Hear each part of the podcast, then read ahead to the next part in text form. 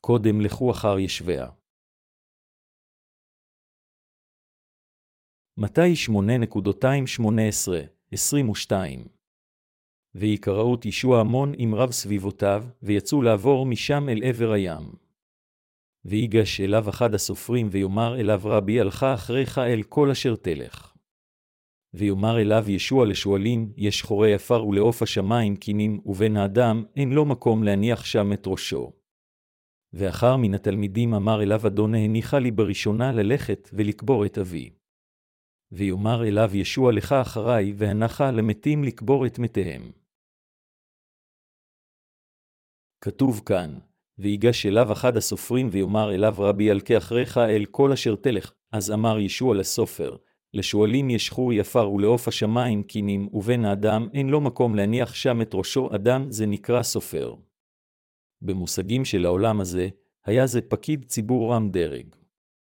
אדם זה בעל עמדה בכירה בחר ללכת אחר ישוע באומרו אליו, על כי אחריך לכל אשר תלך, לאדם זה היה כבוד גדול ישוע והוא באמת רצה ללכת אחריו. בוודאי הוא הבין מי היה ישוע ובוודאי חשב שאין בעולם הזה מישהו הגדול יותר מישוע. אך ישוע אמר לו, לשועלים יש חור יפר ולעוף השמיים קינים, ובן האדם אין לו מקום להניח שם את ראשו. בשומעו זו, הסופר ככל הנראה הביא יתר. למרות שהוא כיבד את ישוע כאדם, הוא ויתר ברגע שהוא הבין שהוא לא יכול להרוויח דבר מישוע. הסופר ציפה שהוא יוכל להשיג ממנו משהו כאחד מתלמידיו, אף על פי שבתחילה שהוא רצה ללכת אחר מתוך כבוד אליו. אך ישוע אמר לו שלבן האדם אין היכן לשים את הראש. בשומעו זאת, שלישוע אין חלקת אדמה ואפילו לא בית משלו, ושום דבר בעולם הזה, הסופר וויתר. כאשר אחד מתלמידי ישוע אמר, הניחה לי בראשונה ללכת ולקבור את אבי, ישוע אמר לו, לך אחרי והנח למתים לקבור את מתיהם, תלמיד זה אחד ההולך אחר מורו. לגבינו בנוגע להליכה אחר ישוע, מה שישוע אומר כאן גורם לנו קצת הלם. ישוע אומר לנו שהאנשים הגשמיים אינם יכולים ללכת אחר ישוע אפילו אם הם רוצים, ואין שום דבר שהם יכולים להרוויח מללכת אחר ישוע. למעשה, אילו דברים חומריים מישהו יכול להרוויח מהליכתו אחר ישביה? מכיוון שישוע אמר שלבן האדם אין שום מקום אשר הוא יכול לשים את ראשו, לאנשים הגשמים אין שום סיבה ללכת אחר ישביה. כדי ללכת אחר ישוע האדם חייב לאהוב את הבשורה.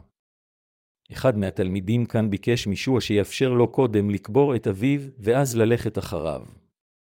מכיוון שאביו מת, האם זה לא יאה מבחינתו קודם לקבור את אביו, ואז ללכת אחר ישביה? זה אולי יהיה הדבר הנכון לעשותו כאשר שופטים על פי המוסר והקודים האתיים של העולם הזה.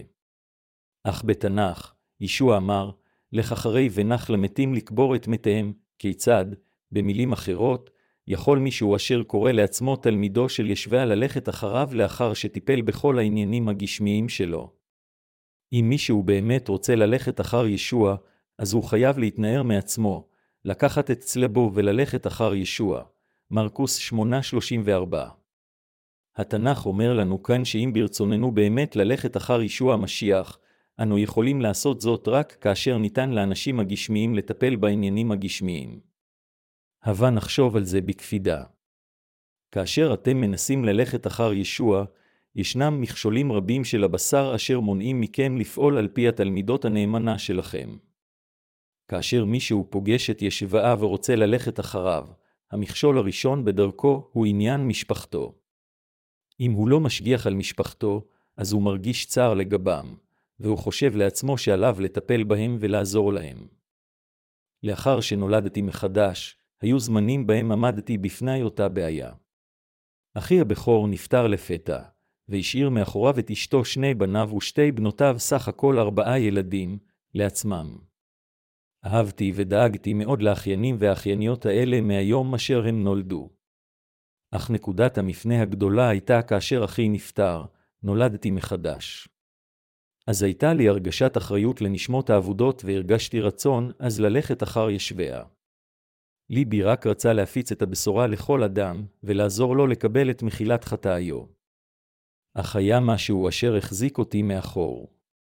בהתחשב באחייניי ואחייניותיי, הרגשתי שאני חייב להרוויח כסף כדי לטפל בהם.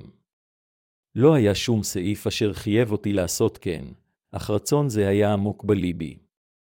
אז התחלתי להתייסר לגבי מה עליי לעשות. אנשים מבוגרים ללא ספק יכולים לטפל בעצמם, אך מכיוון שאחייניי ואחייניותיי היו עדיין ילדים החיים עם אמם שבורת הלב ללא אב, הרגשתי מחויבות להיות אדיב כלפיהם ולטפל בהם.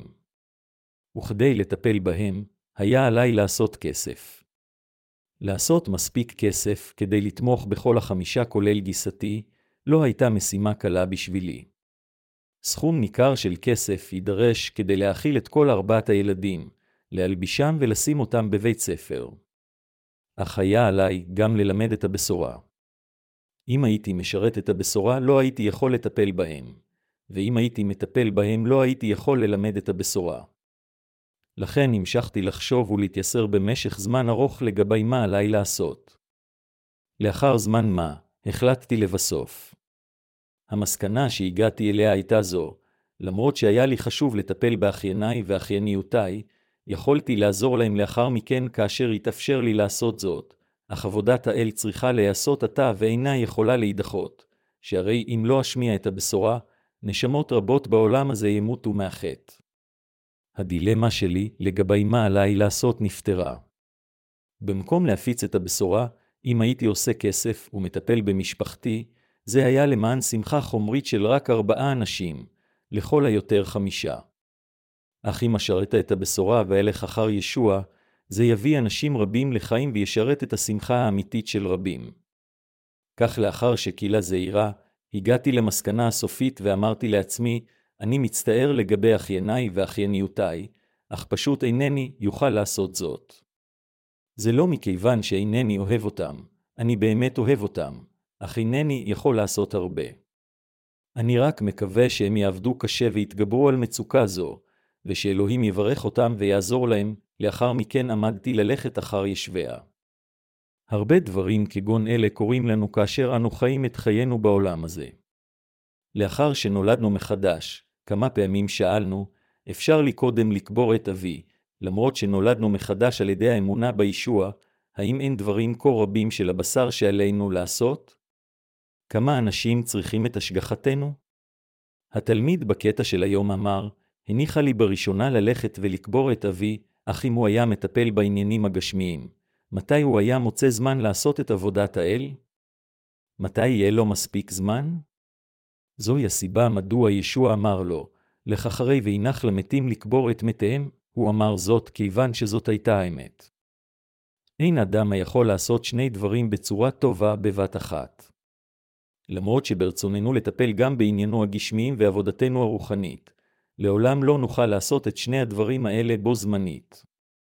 אפילו אם מישהו מוכשר דיו כדי לטפל בשני דברים בו זמנית, כאשר הוא מתעסק בדבר אחד, הוא לא יהיה נאמן לעבודה האחרת. זה מכיוון שבלי קשר לעד כמה כישרון טבעי יש לו, ישנו גבול ליכולתו.